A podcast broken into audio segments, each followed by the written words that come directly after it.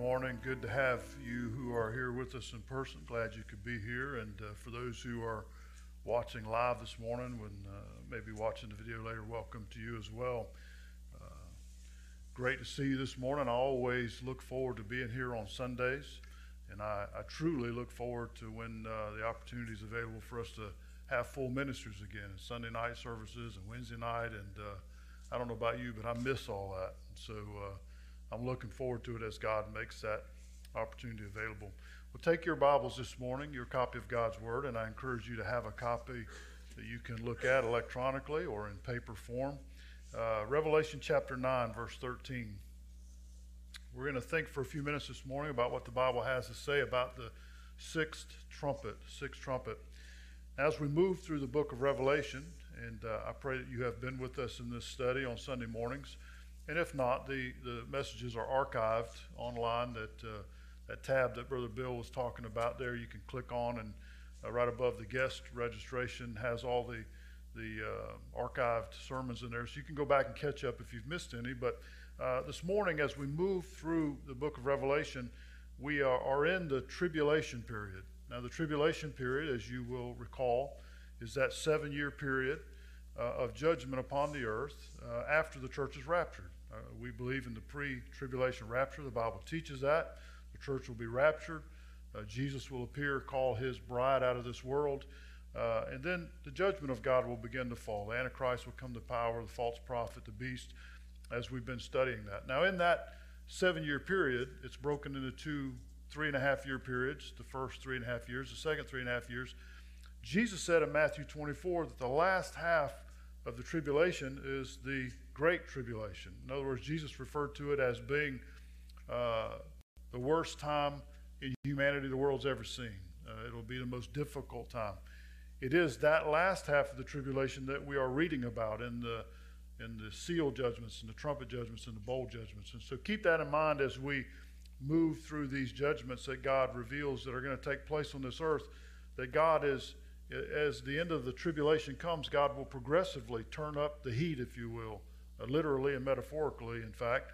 Uh, he will turn up the heat of punishment on those who are rebellious. Now, the Great Tribulation, uh, as I said last week, should frighten those who are who are lost and who who potentially could be here during that period. If you sort of rapture the church today, all those who are without Jesus Christ will be left here to begin that period of judgment. And should they go into that period, uh, will be a, a terrific time of, of punishment on the earth. Now, Last week we saw in the opening of the fifth trumpet, the fifth trumpet, the sixth trumpet, and the seventh trumpet, uh, the angels said are woe judgments, meaning they're worse than the judgments that have been before them.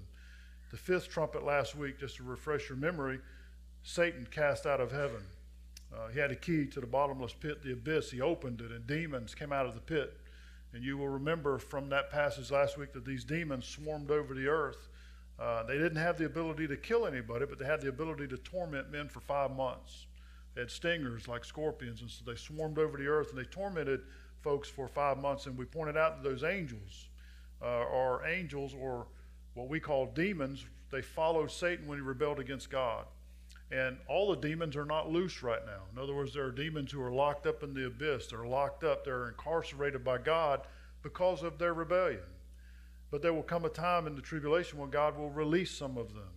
Uh, we saw last week in the fifth trumpet judgment that God released these angels or these demons, these fallen angels, out of the abyss, and they tormented men for five months. Now, in that five month period, we pointed out, the Bible told us that men and women will want to die. The torment will be so bad that they will they'll, they'll want to just die and be rid of it, but God won't let them die. Death will be removed, and so for five months they're tormented. They can't die, and uh, we discussed that in detail how horrendous that time will be.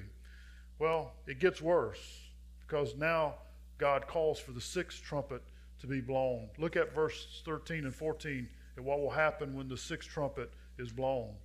Then the sixth angel sounded, and I heard a voice from the four horns of the golden altar which is before God, saying to the sixth angel who had the trumpet, Release the four angels, the demons who are bound at the great river Euphrates.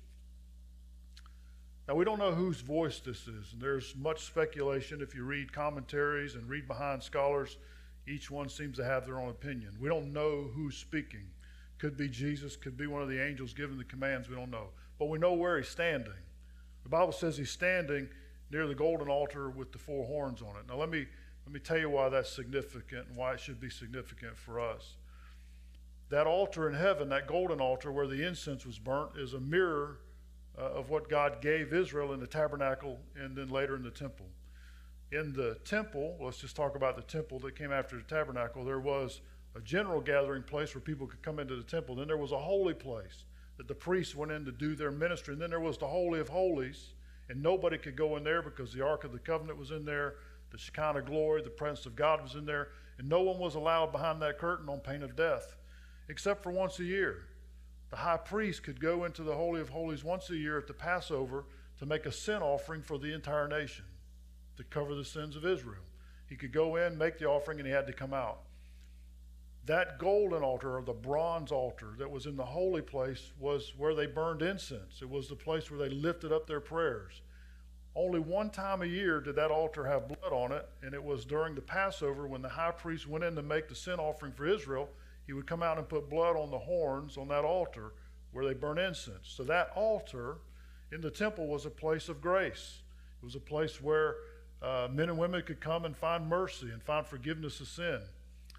In heaven, we have the same kind of altar because you'll remember that the, the dimensions and the things that God gave Israel to build in the tabernacle and in the temple were mirrored in heaven. And the Bible tells us that. So in heaven, we have this altar. Now, what have we seen about this altar in heaven? Uh, this altar, this golden altar, we've seen so far. Well, number one, we saw it's where the souls of the martyrs of the tribulation are gathered and they cry out to God in an imprecatory prayer, asking God to bring judgment on the murderers, on those on the earth who killed them, who persecuted them, who tortured them, and who murdered them. And so this altar in heaven is where the souls are gathered. And you'll remember God said to them, You just rest and wait till the rest of those who like you who will die, and then we'll take care of the judgment. And so these, all, these souls are there. And cried out was also the altar that we saw where the prayers of the saints are lifted up to God. They've burned incense there. The angel came and burned incense, and the prayers are lifted up to God. The significance is this that, that golden altar in heaven and represented on earth. A place where there was mercy and grace to be found with God becomes a place of judgment, becomes a place where judgment is sent forth. Why? Because mercy and grace were rejected. You see, listen, the Bible says that God will not always strive with men, meaning we cannot, uh, as human beings, perpetually reject God. We cannot perpetually be rebellious and not obey God. We can't continue that way because God won't always strive with men. And so this reminds us as, as this one, this person, whoever this person is, could be Jesus, could be an angel, standing at that altar, gives the command for the sixth trumpet to sound. It reminds us that the opportunity, the opportunity to be saved is today. I look at society, and I watch the news, and I read the news, and what turmoil what unrest, what hatred, what anger, what rebelliousness and sinfulness. Listen, we cannot continue that way. God's judgment surely will come. We cannot continue as a society, as a humanity in this country and around the world to tell God we're not going to do what He says. We can't continue that way because God will eventually bring judgment. And that's exactly what's revealed in this text. The angel gives the command and said for the for the six trumpets to sound. Listen, if you're watching online today or here, you, you have to make a choice. We have to make a choice. We, we either come to Jesus Christ and accept his grace and, and listen and accept life on God's terms, or we reject that. And there are no other choices. And see, today it's very popular for people to say, I want to be my own person. I want to do my own thing. Accept me as I am. Accept me for who I am. Listen, we are who God created us to be. We are what God created us to be. We don't get to choose what we want to be. God created us for His purpose, for His glory, for His honor. And we have to choose today. We're either going to do life God's way or we're going to do it our way, which will cost us an eternity of judgment. This altar in heaven a place of prayers lifted up to God from the saints becomes a, a place of judgment. where this angel says, or this voice says, blow the trumpet. Now, when the sixth trumpet sounds, we find here that uh, more demons. As if, I can only imagine now, I, I mean, I, thank God I'm not going to be here when that happens. If Jesus comes today, I'm, I'm going to go meet him in there. I pray that's true for you. And you, and you can know that by being saved by faith in Jesus Christ. But I can only imagine being here, think about it for a minute, having suffered five months of torment from demons who are after you night and day, perpetually stinging and tormenting for five months. You can't die because God took death away. And then the next trumpet sounds and more demons. I can only think the people are going, oh, great, okay. We just had five months of demons, now we have, but this one's worse.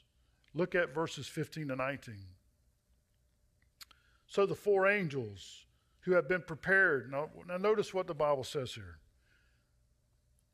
For the hour and day and month and year were released to kill a third of mankind. Wow. Verse 16 Now the number of the army of the horsemen was 200 million. I heard the number of them. Verse 17 And thus I saw the horses in division. Those who sat on them had breastplates of fire red, uh, hyacinth, and blue, and sulfur yellow, and the heads of the horses were like the heads of lions, and out of their mouths came fire, smoke, and brimstone. Verse 18 By these three plagues, watch this, a third of mankind was killed by the fire and the smoke and the brimstone which came out of their mouths. Verse 19 For their power is in their mouth, and in their tails, for their tails were like serpents having heads, and with them they do harm. Notice the sovereignty of God in this judgment. These four particular demons are incarcerated near the Euphrates River. Now, we could spend a lot of time this morning that I don't have to talk about the importance of the Euphrates River. One of those rivers that we find in the Bible all the way back in Genesis, that the river that flowed out of the Garden of Eden broke into one branch was the Euphrates River. The Euphrates River was the eastern boundary of the property that God has promised to Abraham for Israel to, to one day inhabit during the kingdom age. It was the border, if you will, between east and west. It was the extent of the Roman Empire. So this river has great importance. And it is at this river right now, there are four demons of some particular renown, obviously, because they're locked up there who are incarcerated for a specific purpose. And you notice what it says here? For a particular hour, day, month, and year. In other words, in the sovereignty of our God, He has already determined that these demons are incarcerated for a specific purpose, for a specific time. Now, make no mistake, when these demons are released at the sixth trumpet, they're going to think they're doing Satan's bidding. They're going to think they're doing great harm. But isn't it, isn't it incredible that our God and His sovereignty can take what others mean for bad and work it for His purpose? And that's exactly what He's going to do with these demons. So they are preserved for a year, a month, a day, to a specific hour. Now, we could certainly make application to that in our own lives. Do you believe and know that God is sovereign over your life? He's sovereign over the events of your life. He's sovereign over the affairs of your life. Yes, God gives us latitude to make decisions and choices, but ultimately, no matter what we decide, God's purposes are not going to be changed. God's purposes are going to be fulfilled just as He has declared them, and these demons are part of that part of that purpose. Now, why are these demons going to be released at this particular point? Well, the Bible says they're going to kill one third of the people who live on the earth at that time. Now, let that sink in for just a moment. Back in the fourth seal, do you remember how many people were killed? One fourth of the earth's population. Now, these demons are going to be released, and they're going to lead a, a demon army that's going to kill one third of the rest of the people who live on the planet, who haven't died by, by disease or starvation or by war. One third of the remaining population is going to be killed by these demons. They're going to be allowed to kill people. Where death was put on hold in the last trumpet, God's going to release these demons to be able to take the lives of human beings. And they're going to do it willingly. They're going to lead an army of demons that will persecute and torment and kill people. Well, think about how the, the death toll might be during that time. There are some seven and a half billion people on the planet today. I don't know how long it's going to be before Jesus comes back. If Jesus tarries much longer, we'll hit 8 billion, 8.5 billion. Getting kind of crowded, isn't it? 8.5 billion. I don't know how many people are saved. I don't know how many will be raptured when the, when, when the time comes when Jesus calls us out of the world. But let's just say when the tribulation begins, there's the number of people there are today 7 billion people. And one fourth of them are killed in the first, in the first of the seal judgments, in the fourth seal judgment. That's a lot of people, isn't it? A couple billion plus. So let's just say by the time the sixth trumpet blows, there's still four or five billion people left on the planet, and another third of them die. That's a lot of people, isn't it? That's a lot of people. Listen, uh, listen, this is serious business. The world today doesn't want to think of God in those terms. They don't want to think of God as a judge, as one who will judge and take human life, but he absolutely will. That's not what he wants to do. But he sends these demons, and billions of people die and perish at the hands of these demons who are released. What do we know about these demons? Let's think about them for a minute. Number one, there'll be a great host of them 200 million. You say, well, that's, that's you know, in comparison to billion. No, 200 million. Think about it. 200 million. I think in the United States, we got like 350 million people live here, I think. So 200 million demons are going to be released to run around the world killing people. Let me just ask you a rhetorical question. You want to be here for that? I don't. I mean, is there anything exciting about seeing that? Not in my mind. I don't. I don't. I mean, I, the only view I want to have of it is from heaven.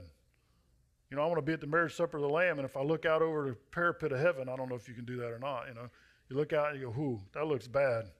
Glad I'm up here, right? Listen, you. Look, I, I, I thought about it this week. You will never be more glad that you're saved than when this stuff's going on and you ain't there. I mean, I'm telling you. You will never be more happy to be saved than when you see the face of Jesus and know, man, I don't have to be there for his wrath. And I can see him as my Savior. That's the choice people are making today. 200 million demons. That is a vast host, is it not? It makes you, it makes you think how many angels were there when God created them. I don't know. Kind of like how many stars are there? I don't know. God just spoke and they're there. Boom. And then God gave them all names.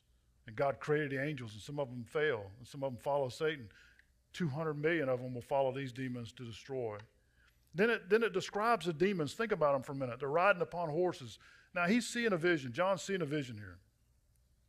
And of course, he's describing it the thing, in, the, in the way that he knows things. Horses uh, have long been, especially in that period of time, where the were, were one of the essential elements of war fighting. They were fast, they're powerful, you can move quickly, you can move armies. Cavalries were powerful instruments of war in that day. So he sees these demons on, on what he describes as horses. Now, these demons are wearing the colors of hell, if you will. They have on fiery red and breastplates of blue and, and, and brimstone sulfur yellow. Kind of reminds you of Sodom and Gomorrah, doesn't it? I mean, they come forth from hell with these colors on them, riding these, these beasts, if you will, that John describes as horses. And I can only imagine for those who are alive during that period the great fear that will cause to see them come forth. And then the, the horses are described here as something unique. We used to own horses. None of them had a lion's head, I can tell you that. But these creatures, these things that these demons will be riding on, are like horses and they have the head of a lion and a tail like a snake.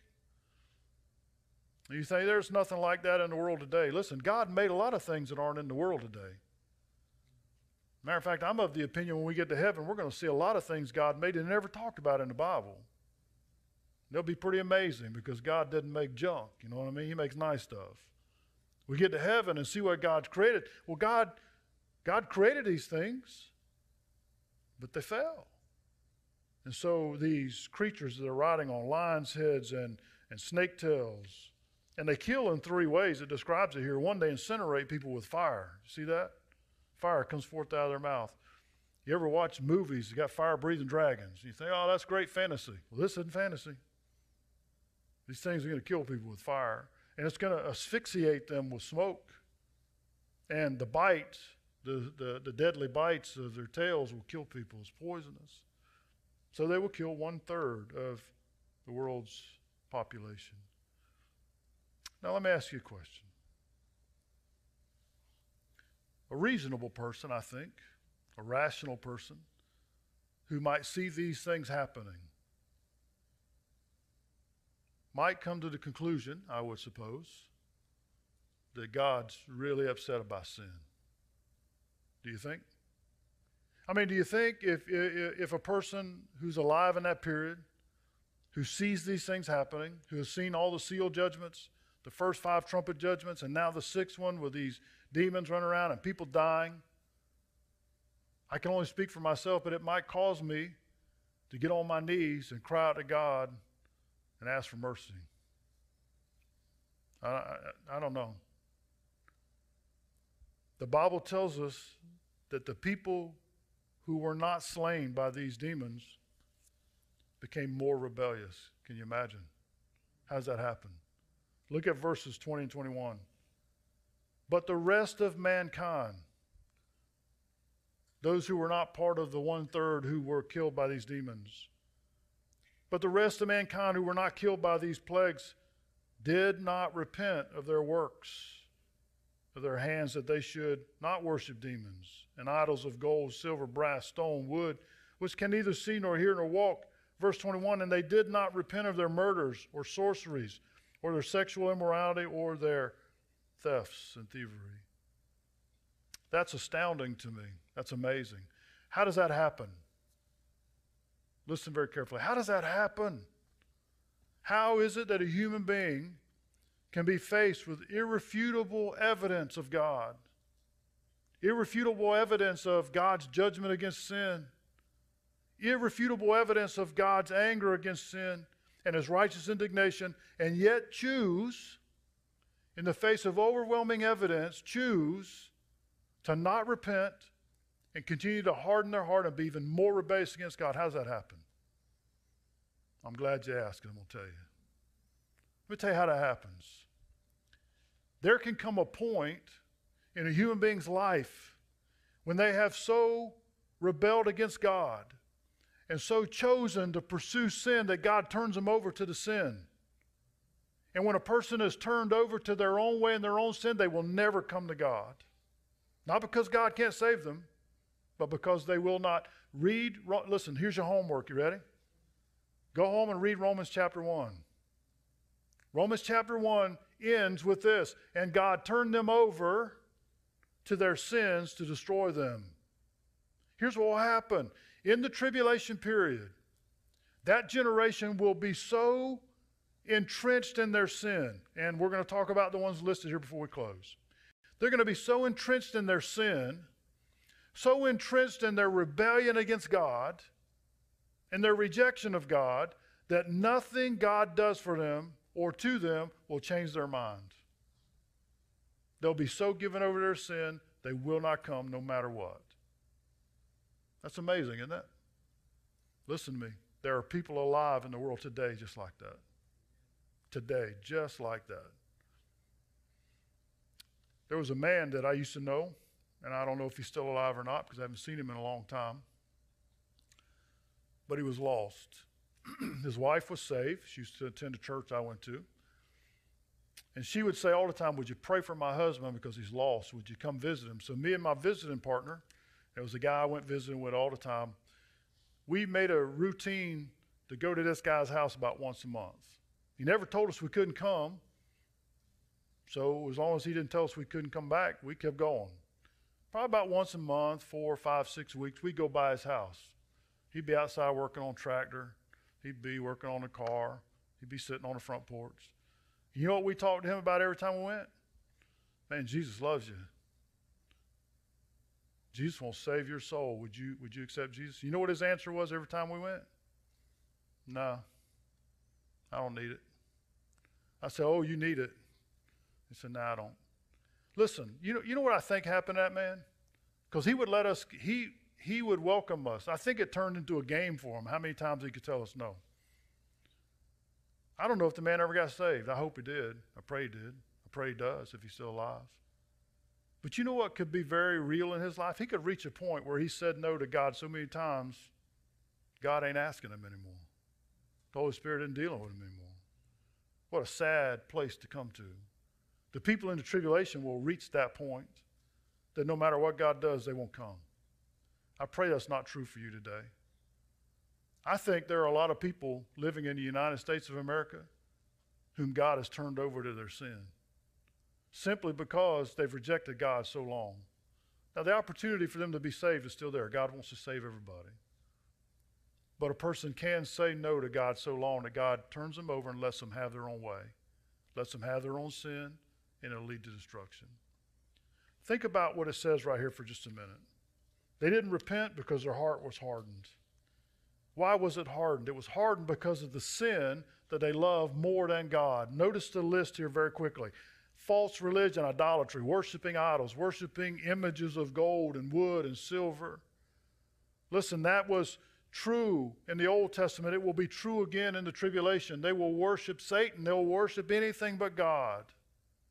And they won't give it up. They won't give it up. Murders. In the tribulation, people will kill one another for food and water. Remember, God's destroyed a bunch of that stuff. It isn't available.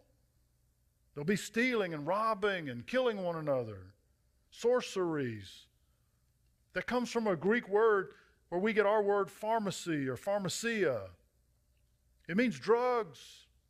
It means mood altering and mind controlling drugs. And many times in false worship, drugs were used to induce visions and dreams. And people play with that stuff today the same way. And the Bible says they wouldn't give up that stuff to worship God. Immorality. Immorality. The word there is porneia, from which we get pornography, and it means all forms of sexual immorality and then uncleanness. And it includes fornication and adultery and rape and, and pedophilia and all the other philias and all the other kinds of perversions of sexuality and homosexuality and adultery. It includes all of those things. The people were so given to those physical appetites that they would not come to God. Thefts, stealing, and thievery, and dishonesty. Let me ask you a question. You all look like reasonable people, intelligent. What do you see in our society today? Can we make a comparison real quick here? I mean, let's just go down that list in 21st century America real quick. Religious false teaching. Think some of that's going on today? Yeah. You think there's some false religion going on today? You know, the greatest God in America is not Jehovah God today. The God that's most popular. The God in America today is man, secular humanism and progressivism. The God in America today is what I want when I want it. The God in America today is, is people. It's about me. Ain't about God, it's about what I want. It's about what I want to be, it's about what I want to do. We worship man. We worship science. We worship materialism and money and power and a name and prestige. I mean, what nation in the world has a show called American Idol? I mean, think about it. We worship everything but God. We're guilty. What I'm saying is, we're on the same path. We're on the same road that's going to lead to these very things in the tribulation. They're going on right now atheism and agnosticism.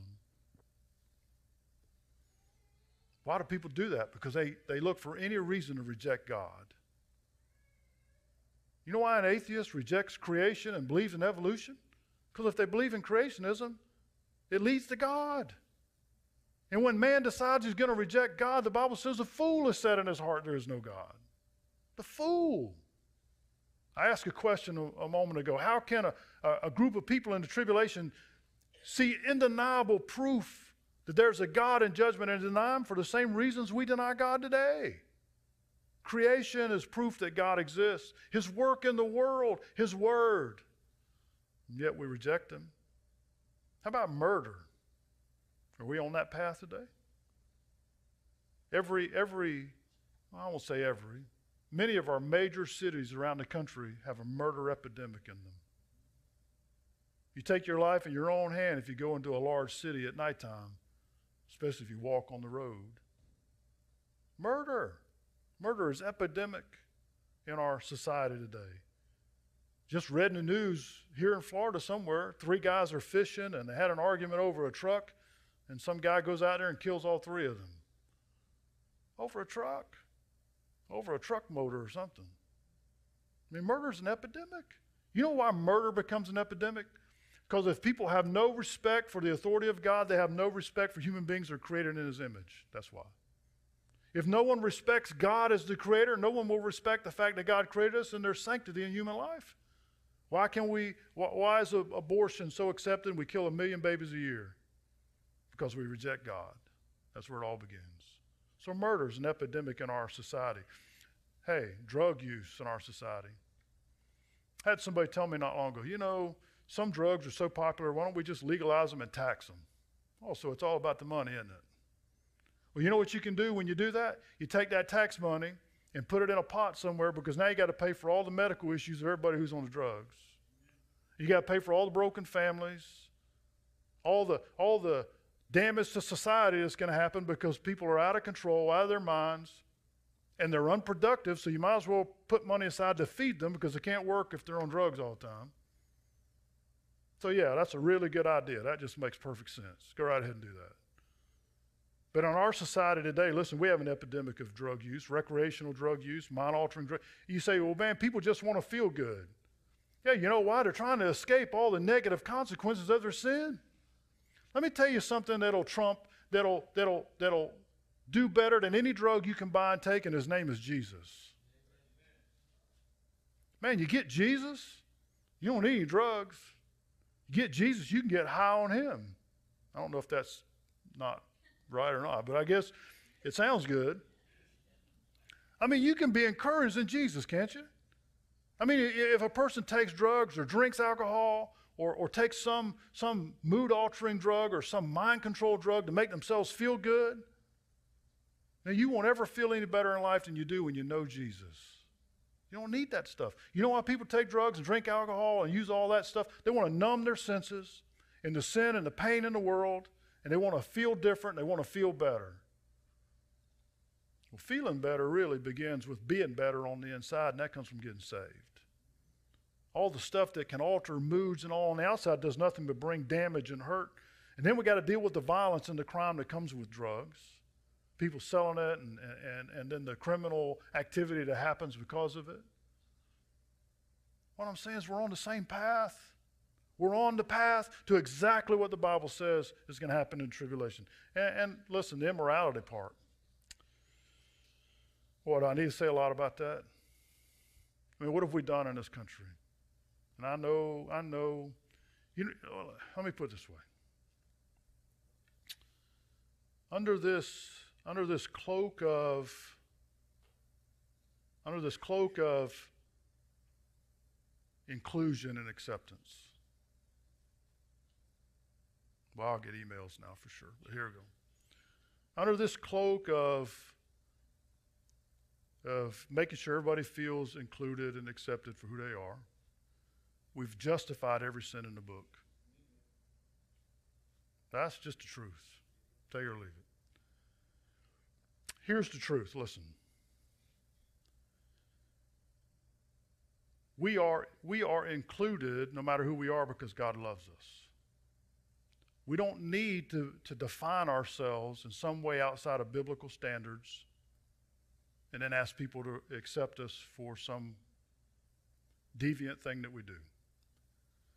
And it's deviant because God said it's deviant. It's sin because God said it's sin.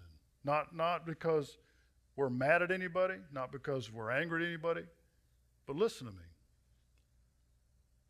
adultery is sin a man or woman who has a relationship with somebody who's not their spouse has sinned against God. Does everybody understand that? A man and woman who are not married and they have physical relations together have sinned against God. Does everybody understand that? I'm, I didn't write the book.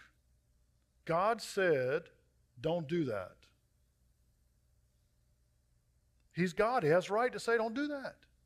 And by the way, we could spend the rest of the day talking about why it's good for us to do life the way God said to do it, and why it's bad for us when we don't do it the way God said to do it. Homosexuality. Boy, is that a hot button topic. God said in His Word, don't do that. I'm not arguing, listen to me. I'm not arguing that, there, that, that for some people the attraction isn't there. I'm not arguing that. I'm not arguing that in some people's lives that is a weakness in their life. That is an area of sin that they're susceptible to. I don't argue that for a minute because that's true. Because here's the fact every one of us have a weakness in our life. Every one of us have an area of sin where Satan can eat our lunch if we're not careful. Okay? And for some people, it's homosexuality. But listen to me. Just because that's a weak area of sin does not give a person a right to live in that lifestyle and rebellion against God no more than it gives me the right if my weakness is women, no more than it gives me a right to break God's command and sleep with women other than my wife. It's the same sin. It's the exact same thing. Now, here's what happens. Just as this society in the tribulation will give themselves over so much to these sins that no matter what God does, they're not going to come back. That's where we're headed today. Do you see the, do you see the parallel? The roads are walking right next to one another. I mean, they're together. Why? Because we're headed that way as a society. Let me close with this. It doesn't have to be that way. It doesn't have to be that way. Listen, Jesus came and died on a cross and defeated sin. He conquered it. He defeated sin. He defeated death and the grave. He rose again the third day. And here's what Jesus offers to all of us He said, if we'll come to Him and ask Him to forgive us for our sin, no matter what that sin is, it doesn't matter what it is. It could be sins of immorality, sins of murder, it could be sins of whatever. He will forgive it. Not only will He forgive it, but He will give us His victory over it. And so, as we trust Him, then we can live a life, listen, we can live a life that honors Him and is in accord with His Word. But here's what it requires. Are you listening? We have to be willing. We have to ask Him. Have you asked Him? You say, Pastor, you don't know the struggles in my life. Maybe you're watching online. You say, You just don't know how deep I am in sin. No, I don't know. Jesus knows. I don't need to know. All I know is He said right here in this book that if you will confess with your mouth and believe in your heart that God raised His Son from the dead and that He's the Savior, you can be saved. That's what He says right here. Bible says, Whosoever will call upon His name can be saved. And the Bible says, God's Word says, that He can deliver you from any sin in your life if you want Him to. He can deliver you. Do you want Him to? Listen, don't play around with God. You can mess around with a lot of people in life and get away with it. Don't play around with God. Okay? If you've never been saved, if you need to be saved this morning, right now is the time. Right now. Would you do that? Let's pray.